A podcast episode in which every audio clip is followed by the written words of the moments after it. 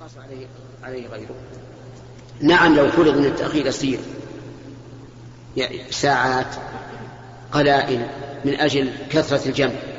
كما لو فرض أن الناس في صلاة الظهر لا يكثرون لأن كل واحد بوظيفته وفي صلاة العصر يكثرون هذه ربما يتسامح فيها أما أن يبقى يوما أو يومين أو ثلاثة فهذا غلط. نعم اليسار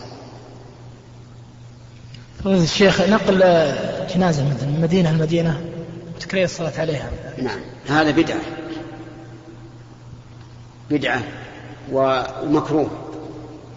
إلا لغرض صحيح فيصح. أما لمجرد أن تكون البقعة أفضل أو ما أشبه ذلك فلا. وكذلك لأجل أن يصلي عليه أهل المدينة الثانية فلا. وأقول يا أخواني الإنسان ما ينفع إلا عمله. اللي ما عنده عمل لو صلى عليه آلاف الناس. لا ينفعونه إلا بمقدار ما ينفعونه في الصلاة على غيره.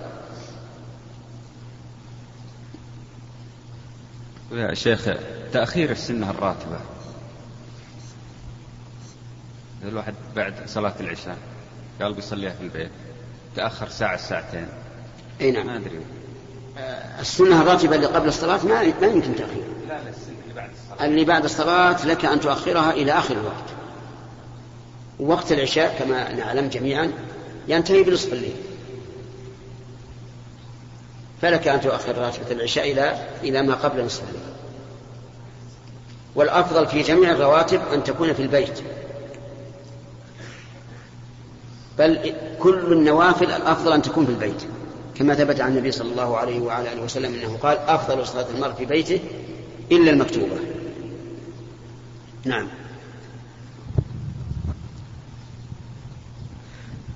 الإنسان إذا أراد أن يوزع بين الأولاد قبل أن يموت.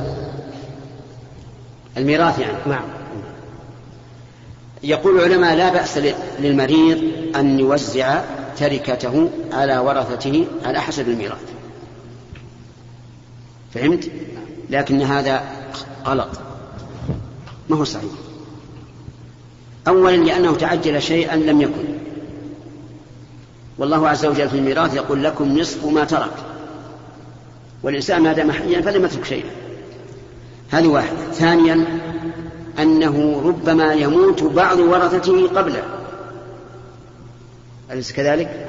قد يكون هذا مريضا مدنفا قد قرب أجله. وله ورثة. ثم هالورثة يصابون بحادث بين عشية وضحاها؟ فينقلب الوارث إيش؟ موروثا. ثالثا أنه إذا قسمه بينهم فربما يوفق أحدهم فيما أخذه فيتجر به ويزداد وينمو. يكون عند الموت ما بيده أكثر مما بيد الورثة الآخرين فيوقع هذا في قلوبهم شيء. وإن كان هذا ما يعني ما له أثر يعني ما ينبغي أن يوقع لكن لا بد أن يوقع. فلذلك نرى أن نبقي الأمر كما أبقاه الله عز وجل أن الميراث لا يكون مقسوما إلا بعد الموت.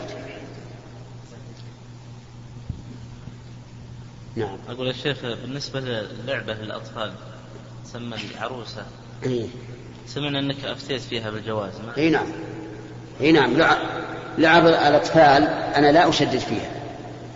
اولا لأن حديث عائشة أنها تلعب بالبنات صحيح ثابت في البخاري وغيره. دقيق. في عهد الرسول عليه الصلاة والسلام لا نعلم أنه وصل يعني الصناعة وصلت إلى هذا الحد المعروف الآن.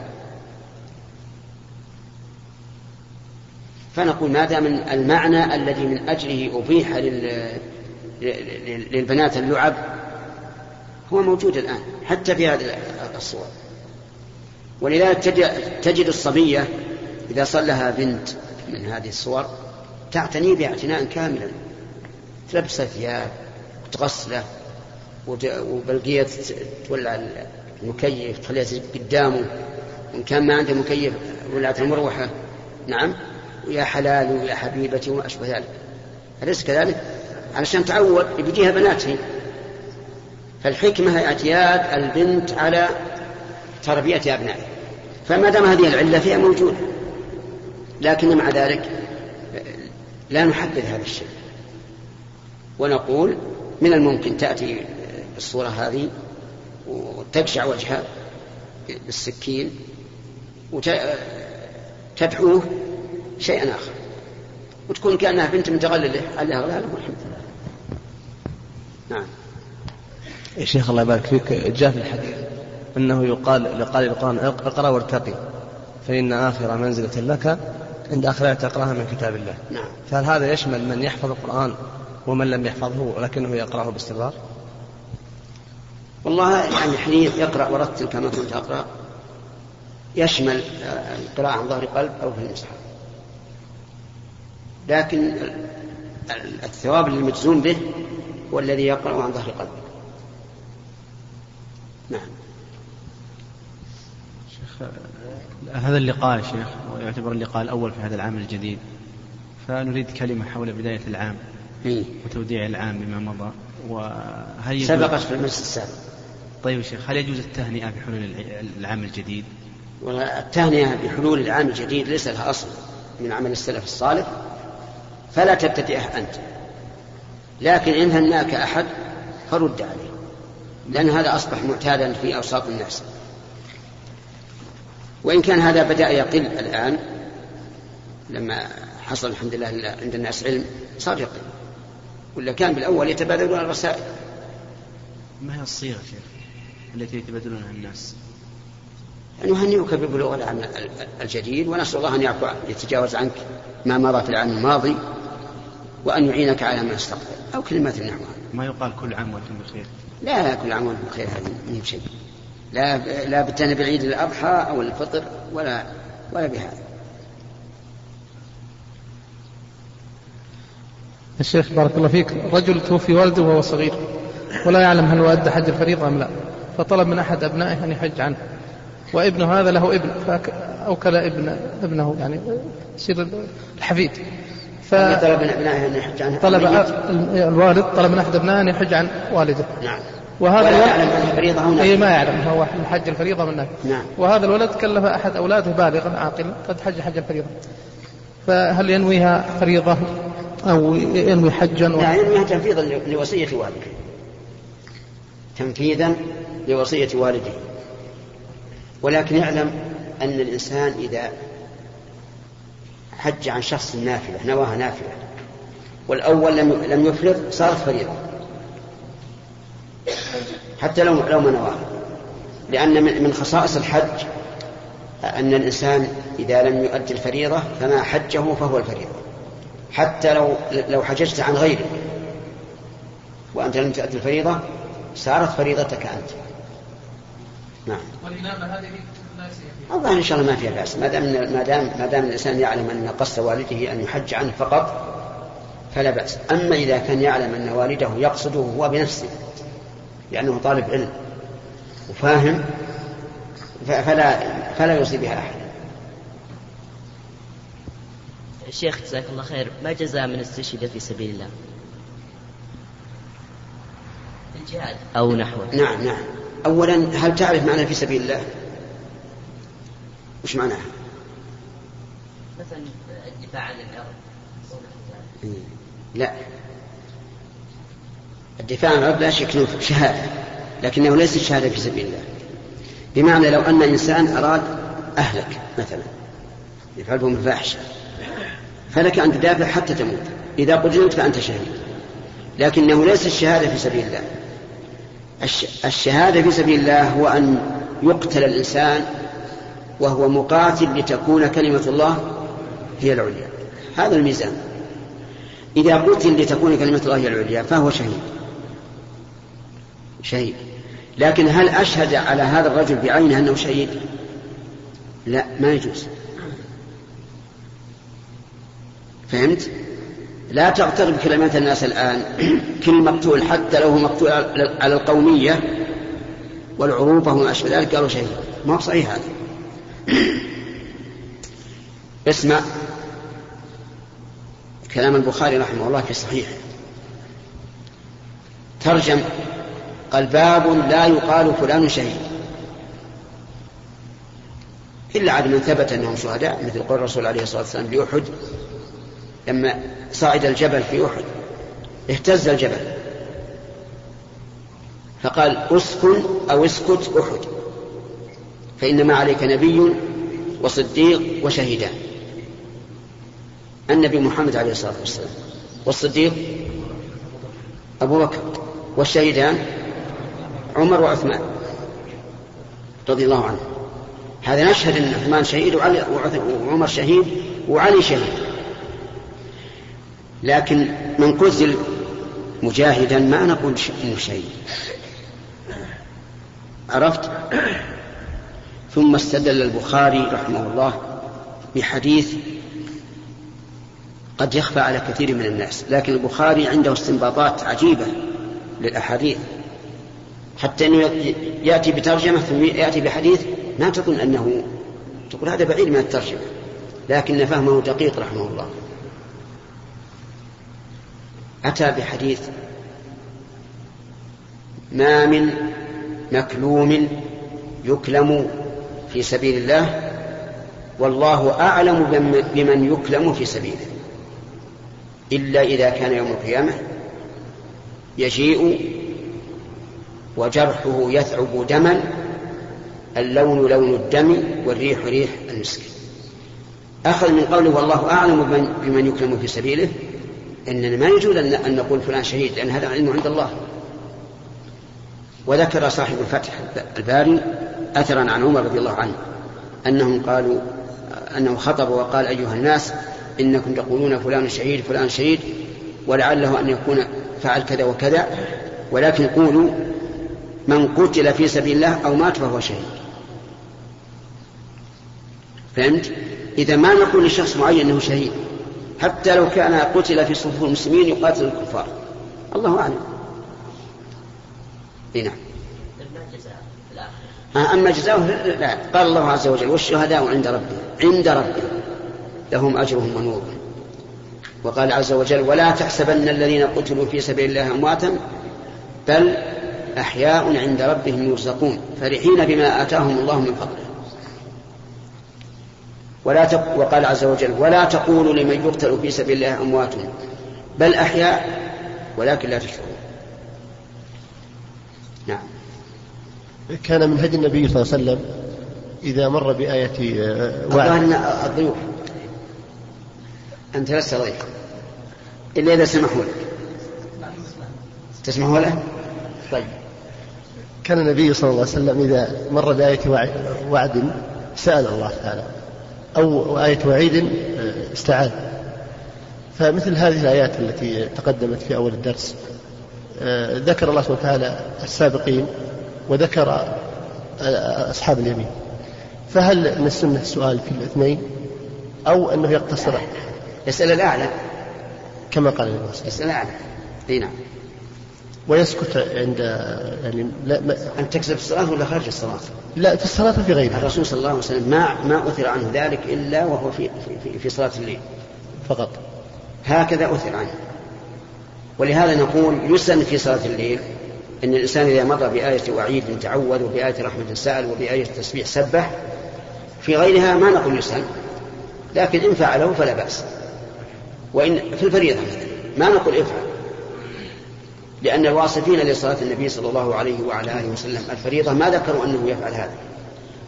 فلذلك الإنسان يتوقف في الفريضة أن يقول هذا. ونرجو أن لا يكون فيه بأس إن شاء الله لكن ما ما نندب له أن يقول. وفي غير الصلاة.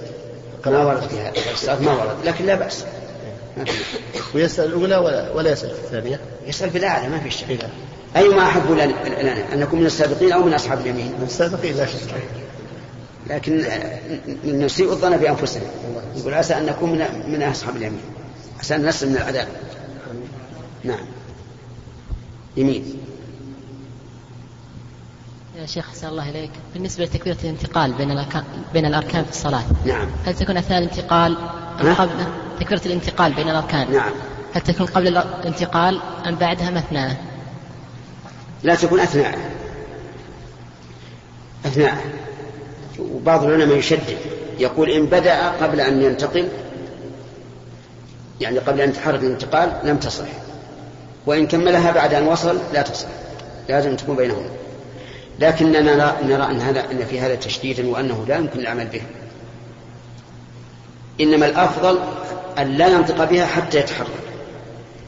وأن ينهيها إذا وصل من يوم يصل يكون أنهاها. وأنه لو بدأ بها قبل وكملها في أثناء الحركة فلا بأس. أو بدأ في أثناء الحركة وكملها بعد الوصول لا بأس. أما إذا لم يكبر إلا إذا وصل ما ينفع. أو يكبر قبل أن يتحرك ما ينفع. ولهذا لو نسي أن يقول الله أكبر حتى سجد ما يكبر انتهى الموضوع. فيسجد للسهو لأنه ترك التكبير. فهمت؟ طيب. يسار؟ أحسن الله إليك. شيخ بعض الكليات العلمية خاصة كليات الإحياء تقوم بتشريح الحشرات. وذلك الهدف تعلم والاستكشاف لكن طريقة التشريح تكون تأخذ الحشرة وتضعها في قارورة أو زجاجة وتضعها في در... تحت درجة البرودة عالية. وهي حية حتى تموت ثم تبدأ بالتشريح. فما حكم هذا الفعل؟ لا بأس به. هذا لا بأس به. لأنه لا يمكن الوصول إلى إلى المعلومة إلا بهذا. والله عز وجل يقول هو الذي خلق لكم ما في الأرض جميعا. ثم استوى إلى السماء فسواهن سبع سماوات. خلق لكم ما في الأرض. ولهذا لو لو شردت الناقة مثلا ولحقها قوم ثم رموها رميا. أصابوها حتى سقطت وماتت تحل مع أن هذا ليس هو النحو المعروف. يمين. فضلت الشيخ نفع الله بكم وبعلمكم.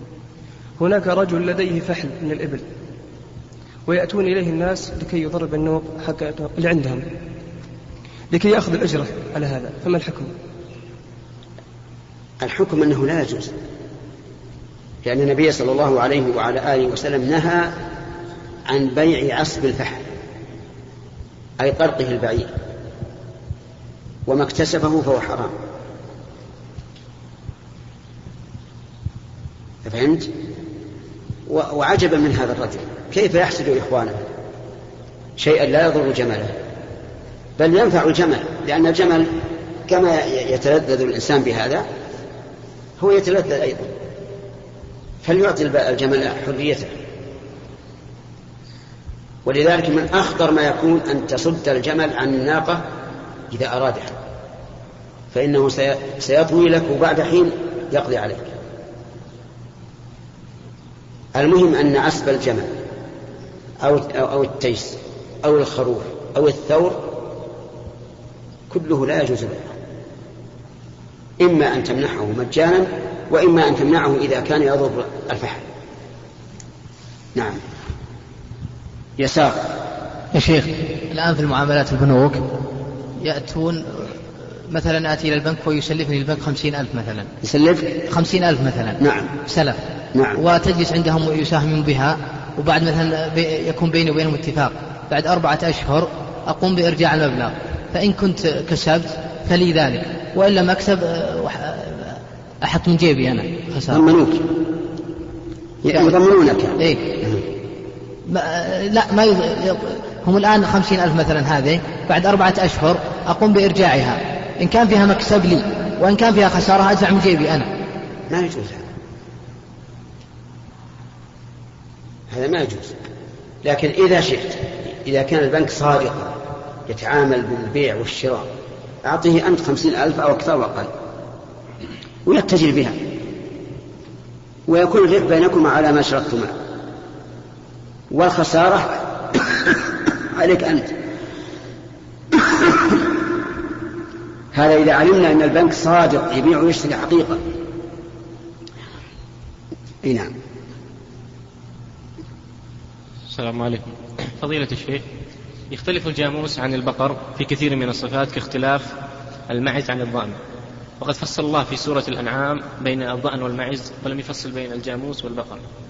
فهل يدخل في ضمن الأزواج الثمانية فيجوز الأضحية بها أم لا يجوز؟ إن كان منها فمنها. وإن لم يكن منها فإن الله ذكر المعروف عند العرب.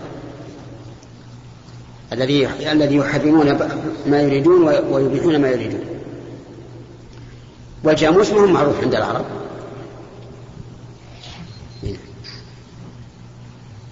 سار رجل رجل أراد أن يصلي.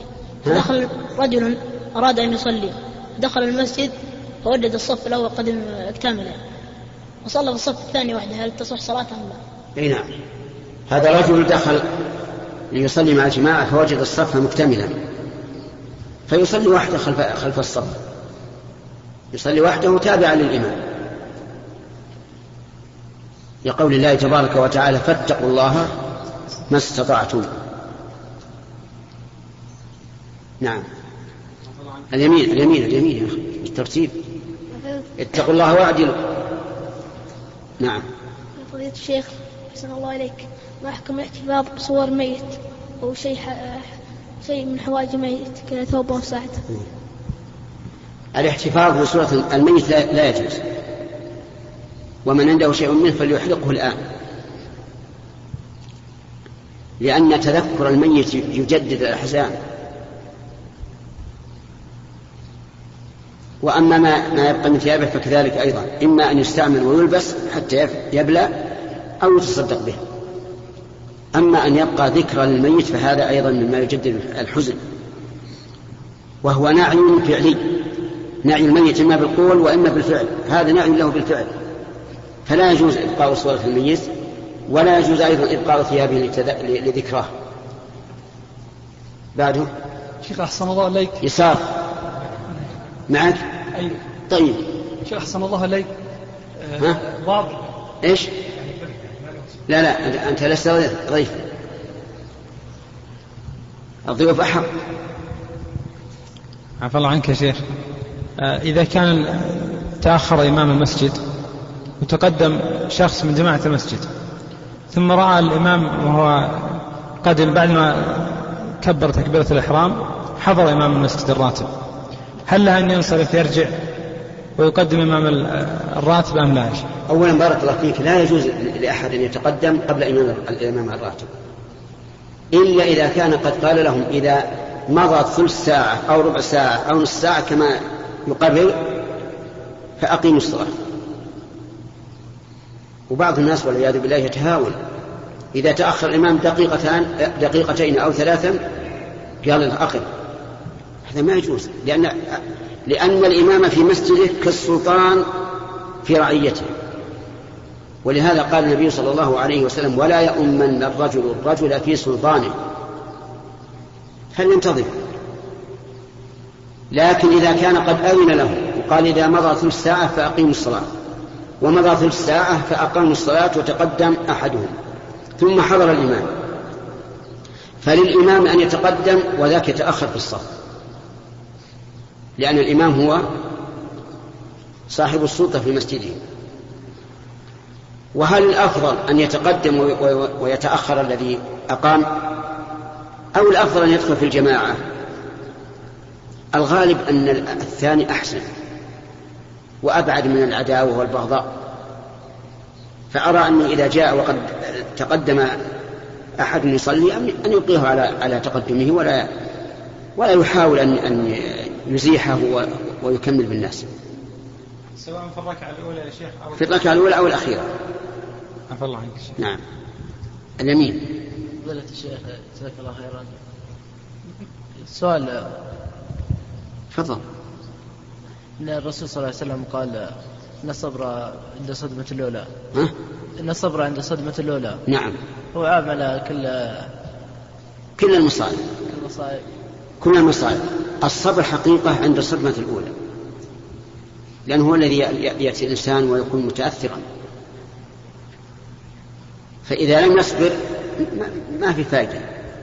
يعني مثلا لو أنه حينما أصيب بمصيبة على طول قام يشمخ وجهه ويشق جيبه ويلطم خده ثم بعدين فكر قال أنا غلطان. فإنه فاته أجر الصابرين. لأن الصبر متى؟ عند الصدمة الأولى. لأن النبي صلى الله عليه وسلم مر بامرأة تبكي عند قبر. فكلمها فقالت له إليك عني فإنك لم لم تصب لم يصبك ما أصابني أو أو كلمة نحوه. ولما انصرف قالوا هذا رسول الله صلى الله عليه وعلى آله وسلم. فجاءت تعتذر فقال لها إنما الصبر عند الصدمة الأولى. نعم يسار.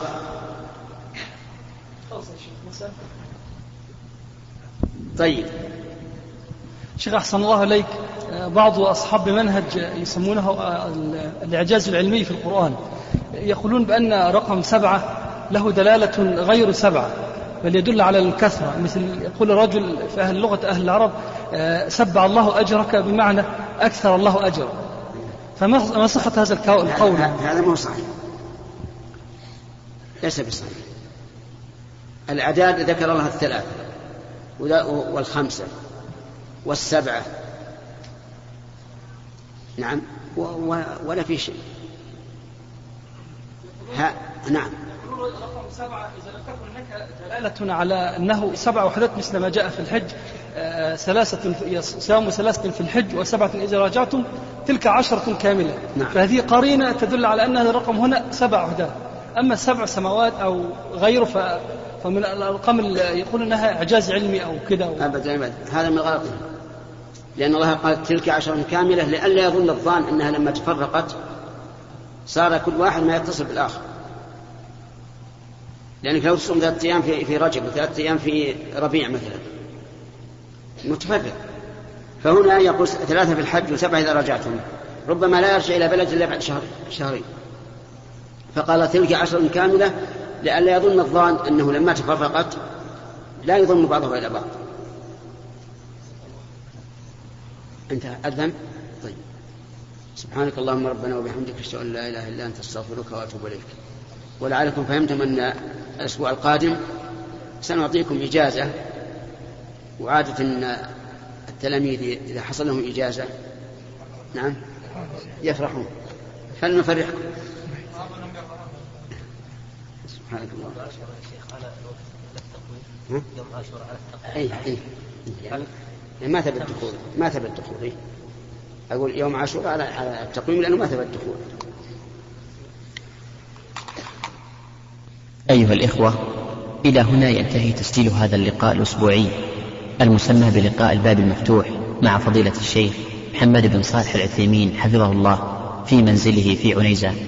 نسأل الله أن يجزيه خير الجزاء وأن ينفع بعلمه الجميع. وتقبلوا من إخوانكم في مؤسسة الاستقامة الإسلامية للإنتاج والتوزيع في عنيزة أطيب التحايا